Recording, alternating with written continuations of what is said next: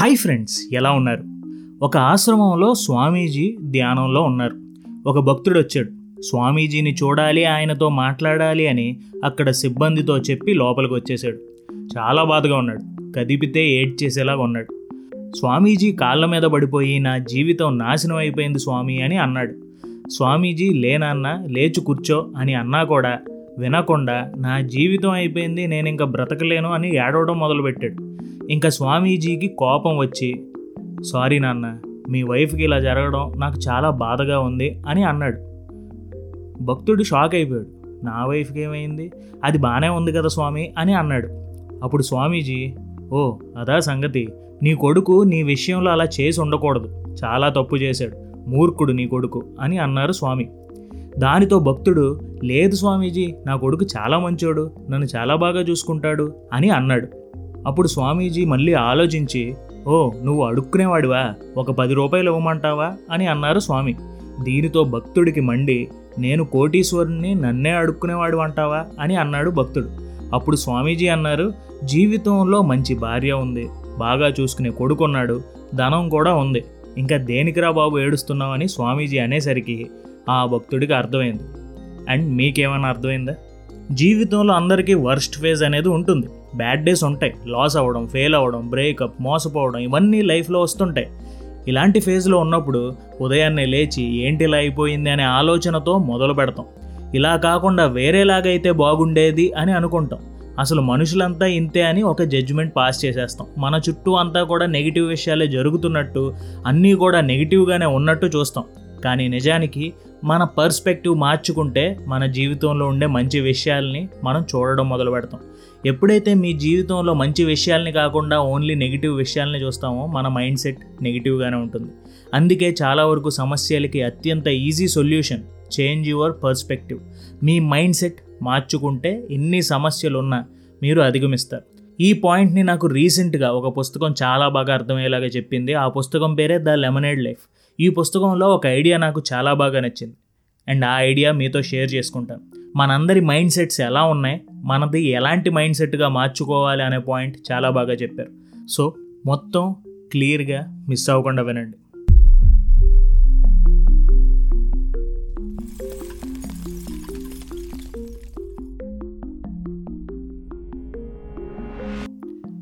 మనుషులు ముఖ్యంగా మూడు రకాల మైండ్ సెట్స్లో స్టక్ అయిపోయి ఉన్నారు. ఆ మూడింట్లో మొదటిది ఎటర్నల్ ఎక్స్క్యూజర్స్. ఈ కేటగిరీలో ఉండేవారు ఎప్పుడూ కూడా ఎక్స్క్యూజెస్ తెగ చెప్తూనే ఉంటారు. వీళ్ళెప్పుడూ కూడా వేరే వాళ్ళని ఆ పరిస్థితిని తిడుతుంటారు. తన పిల్లలు అల్లరి చేస్తే టీచర్ది తప్పు అంటారు తన బిజినెస్లో లాస్ అయితే మంచి ముహూర్తానికి పని మొదలు పెట్టలేదంటారు. సరైన ఉద్యోగం రాకపోతే మంచి స్కూల్లో నన్ను చదివించలేదంటారు. వీళ్ళెంతసేపు ఆర్గ్యూ చేస్తూనే ఉంటారు. వీళ్ళకి ఎప్పుడూ కూడా కారణం అనేది ఉంటుంది. వీళ్ళ ఫెయిల్యూర్కి వేరే అందరినీ కారణంగా చెప్పడం వీళ్ళకి బాగా వచ్చు. అండ్ ఇంకొక వింత విషయం ఏంటంటే ఈ ఎక్స్క్యూజర్సే మళ్ళీ చాలా గొప్ప క్రిటిక్స్ కూడా. ట్రిపుల్ ఆర్ చూసి రాజమౌళి అక్కడి నుంచి ఇక్కడి నుంచి లేపేశాడని అంటారు.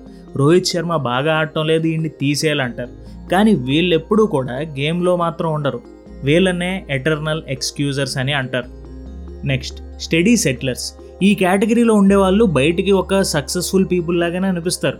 ఒకే ఉద్యోగంలో ఒకే పొజిషన్లో అలాగే ఉండిపోయిన వాళ్ళు వీరు. ఇన్స్టాలో ఫేస్బుక్లో వీళ్ళ లైఫ్ అంతా కూడా చాలా హ్యాపీగా ఉన్నట్టు వీళ్ళు చూపిస్తారు. వాళ్ళకి చాలా మంచి ఇల్లు ఉందంటారు వాళ్ళకి మంచి కారు ఉందంటారు చాలా కంటెంట్గా లైఫ్ ఉందంటారు. కానీ అది పూర్తిగా నిజం కాదు. పైకంతా బాగానే ఉన్నట్టు కనిపించినా కూడా లోపల ఈ స్టడీ సెటిలర్స్ చాలా బాధలో ఉంటారు. వాళ్ళు చేసే ఉద్యోగం వాళ్ళకి నచ్చదు లైఫ్లో ఎక్కడో ట్రాప్ అయిపోయామని అనుకుంటూ ఉంటారు. ఎందుకంటే పర్సనల్గా వాళ్ళకి మారడం అంటే నచ్చదు.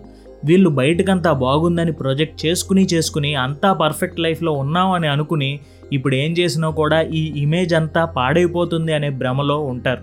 సో వీళ్ళు ఒక సక్సెస్ అనే ఇల్యూజన్లో ఉండాలి అని అలాగే ఉండిపోతారు. నెక్స్ట్ చేంజ్ చేజర్స్ ఈ టైప్ పేరును చూస్తే మిగతా రెండు టైప్స్ కంటే కూడా వీళ్ళు కొంచెం డిఫరెంట్గా ఉన్నారు అని మనకు అనిపిస్తుంది. చేంజ్ చేజర్స్ అనగానే మార్పు కోసం కొత్త కొత్త అవకాశాల కోసం వెళ్ళిపోయే ఒక డైనమిక్ టైప్ అని అనిపిస్తుంది. కానీ నిజానికి వీళ్ళకి స్టడీ సెటిలర్స్కి పెద్దగా తేడా ఏమీ లేదు. వీళ్ళు ఎప్పుడూ కూడా నెక్స్ట్ ఏం చేయాలి అనే దాని మీదే పని చేస్తూ ఉంటారు. జనాలందరూ ఏం చేస్తున్నారు ఏం చూస్తున్నారు వాళ్ళు కూడా అదే చేయాలి వాళ్ళు కూడా అదే చూడాలి అని కష్టపడిపోతూ ఉంటారు. వాళ్ళు ఏదో కొత్తగా చేస్తున్నాం అని అనుకుంటారు కానీ వాళ్ళు ఒక హర్డ్ మెంటాలిటీలోనే ఉంటారు. అంటే ఒక గుంపుని ఫాలో అవుతూనే ఉంటారు. ఇప్పుడు జనాలు ఏం చేస్తున్నారో అదే వీళ్ళు కూడా చేస్తారు. వీళ్ళు జాబ్ చేస్తారు. వేరే వాళ్ళు ఎవరో బిజినెస్ చేస్తున్నారంటే వీళ్ళు వెంటనే బిజినెస్లోకి వెళ్ళిపోతారు. ఎవరైనా ఆంటర్ప్రెన్యూర్షిప్ గురించి మాట్లాడితే వాళ్ళు కూడా ఆంటర్ప్రెన్యూర్ అంటారు. వాళ్ళని వాళ్ళు ఒక ఇండిపెండెంట్ అని అనుకుంటారు. కానీ వీళ్ళందరూ వేరే వాళ్ళ మీద డిపెండెంటే. ఇలా అనుకునే చాలామంది రాంగ్ ఇన్వెస్ట్మెంట్స్ చేశారు. చాలా డబ్బులు పోగొట్టుకున్నారు. అండ్ వీళ్ళకి ఒక చోట ఉండడం అంటే అస్సలు నచ్చదు. దెబ్బలు తగిలించుకుంటూనే ఉంటారు. సక్సెస్ని బిల్డ్ చేసుకునే లోపే ఇంకొక దాని వైపు పరుగు తీస్తారు. ఇలా ఈ కాలంలో మూడు రకాల మైండ్ సెట్స్ మనందరికీ ఉన్నాయి. ఇది రచయిత మాట. ఈ మూడు కేటగిరీ మనుషులు ఎంత వేరైనా కూడా వీళ్ళందరిలో ఒక కామన్ విషయం ఉంది. వాళ్ళు చేసిన తప్పుల్నే మళ్ళీ మళ్ళీ చేస్తుంటారు. వాళ్ళ మైండ్ సెట్ వాళ్ళని ఒకే ఆలోచనలో ఉండిపోయేలా చేస్తుంది. మరి వాళ్ళలో మార్పు రావాలి అంటే మార్గం ఏమైనా ఉందా అనే ఆలోచన మీ అందరికీ రావచ్చు. అండ్ రచయిత అనేది ఒకటే.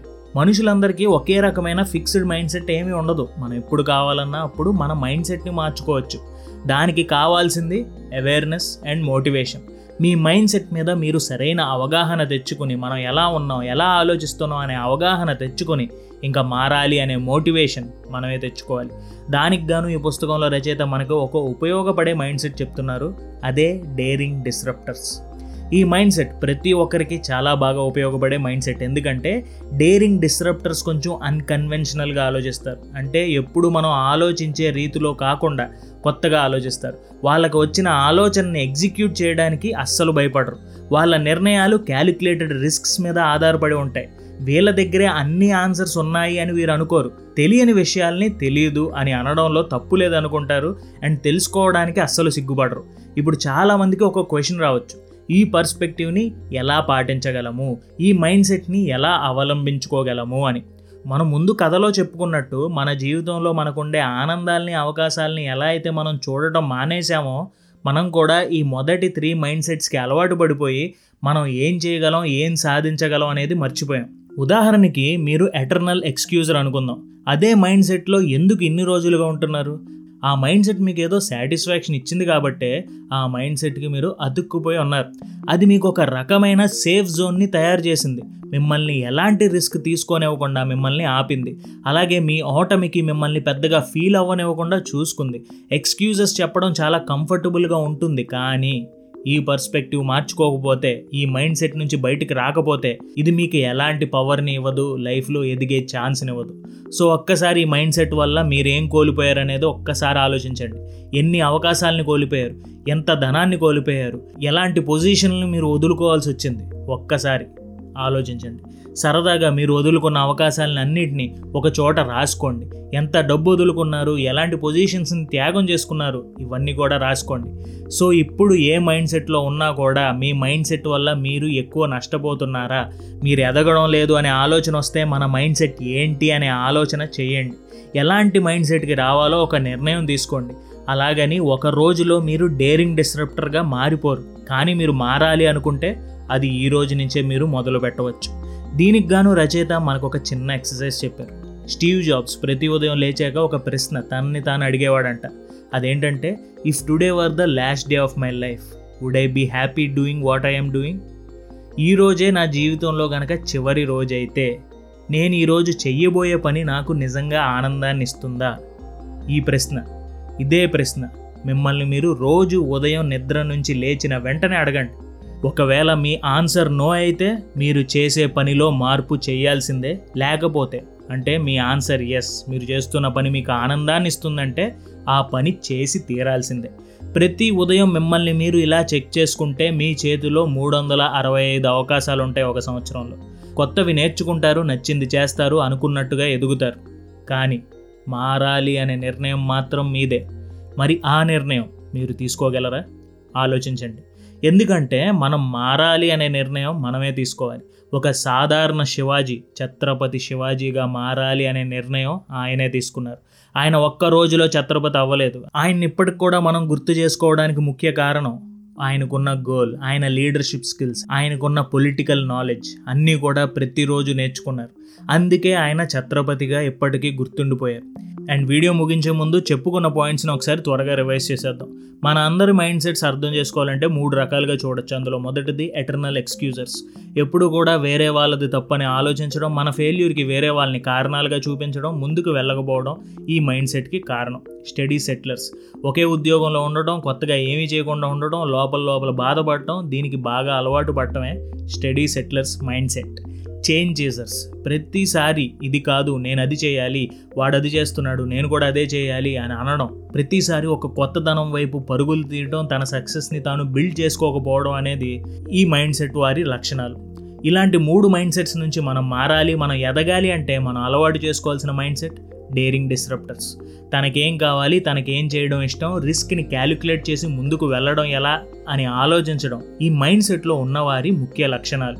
అయితే ఈ మైండ్ సెట్లోకి రావాలంటే అది ప్రతిరోజు చేయాల్సిన ప్రక్రియ. ప్రతి ఉదయం నిద్ర లేచిన వెంటనే ఈ రోజు కనుక మీ ఆఖరి రోజు అయితే మీరు చేయబోయే పని మీకు ఆనందాన్ని ఇస్తుందా అనే ప్రశ్న మిమ్మల్ని మీరు రోజు అడగండి.